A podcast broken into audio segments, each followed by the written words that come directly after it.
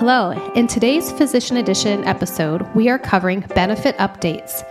These are the free purchase riders on disability insurance contracts. I hope you enjoy. Hi, I'm Scott, and this is Amber. Today we're going to talk to you a little bit about the differences between a future purchase option and a benefit update feature. Contracts that offer a free increase rider, they do have some strings attached. You have to be mindful of the different requirements that are mandatory as part of the contract. So typically, a future purchase option that is free is only offered once every three years. And in addition, you have to go through that checkpoint with the uh, with the carrier. And if you don't meet if you don't participate in the checkpoint, checking in and doing the anniversary requirements, you can actually have your benefit increase rider or benefit update rider, or otherwise known as a purchase rider, it could be forfeited. So uh, you really need to be mindful of every three years what your steps are, what you have to do to keep that, that satisfied as far as the carrier's guidelines. Yeah, that's true. I often re- refer to it like this when you buy an option, you control it. Whenever it's given to you, they control it.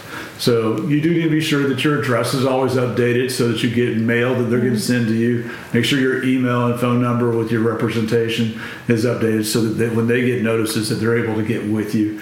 Um, but some BPRs, as we know, they've got a couple of little extra features on them that I do like, and I always like to make mention so that we don't miss opportunities or, or obligations as one might have. Um, but they are simple things you move from one job to another where you lose some group insurance. Mm-hmm. That's an accelerator. Yeah. That does that allows you not to have to wait for three years. If you have a, a large income increase, some contracts have a 20% or greater income increase to trigger them. Others have 50. Others yet have none. So yeah. you know, it's important to really pay attention to what you're getting because once again, free is free, but free doesn't really necessarily mean you control everything, and so you need mm. to be mm. careful. One other thing to think about when you're looking at uh, a future purchase option that is free, that sits on the contract for free, when you get to the point that you're actually eligible to buy more coverage, you have two choices, and they give they, your, the insurance company or the advisor should help you run some of these calculations. The amount that they, they propose that you're eligible for, if you don't want to take that increment, you must be at 50% of that maximum amount that they propose to you. And if you feel like buying something in the middle, you technically can, but then you're going to forfeit your purchase rider for future use. Well, some, some calculation will fit in there and some of them won't because the typical number is you have to have and maintain 75% you know, of the eligible benefit. Some carriers will go down to 50%. Yeah.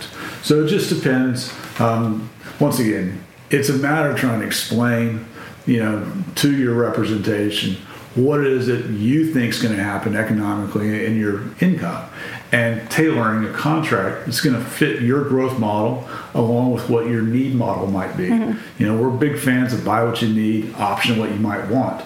But you need to be careful because sometimes those options may or may not fit. And you know, the more foresight you've got into what what you're trying to get accomplished will give us or any represent, representative, you know, the best option to to tailor to, to really you know, be built for you. So future purchase options or the ones the FIOs, the the increase options you are purchasing there's no right or wrong. It's really just what works for you and looking at the price per dollar and what your needs are.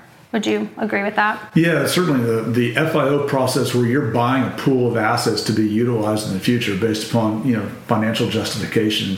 Um, you get to control it. You know, you might be eligible for fifteen thousand dollars a month, and you might say, "I'm not interested in fifteen. I, I want six. There's more and control. You've yeah. got the absolute ability to do that. With FIO, there are no mandatory requirements, so that's another thing that, that might be nice for, for some of you. So that's another thing to consider as part of that flexibility that comes with the FIO, but there is a cost associated with that. But as a side note, where you may not have any obligations, sometimes we find clients push that opportunity off, and sometimes they end up with a claim and now they potentially are underinsured. So even though you may not have to do anything, you may not be compelled per contract, mm-hmm. you probably still want to have a, a very quick review to understand mm-hmm. what are your needs and does your policy satisfy those needs if a claim were to happen. So, although there's no mandatory requirement, we recommend you evaluating that on an annual basis and just check in. Um, the important thing to know is with the the free purchase riders that you have to follow some steps depending upon certain years. You want to keep track of that. Thank you for joining us on today's episode of The Amber Stitt Show, Physicians Edition. For more information about this podcast, books, articles, and more, please visit me at amberstitt.com. For more information about physician insurance contracts, please listen to the entire Physician Edition podcast series or visit us at mddisabilityquotes.com. Thank you for listening.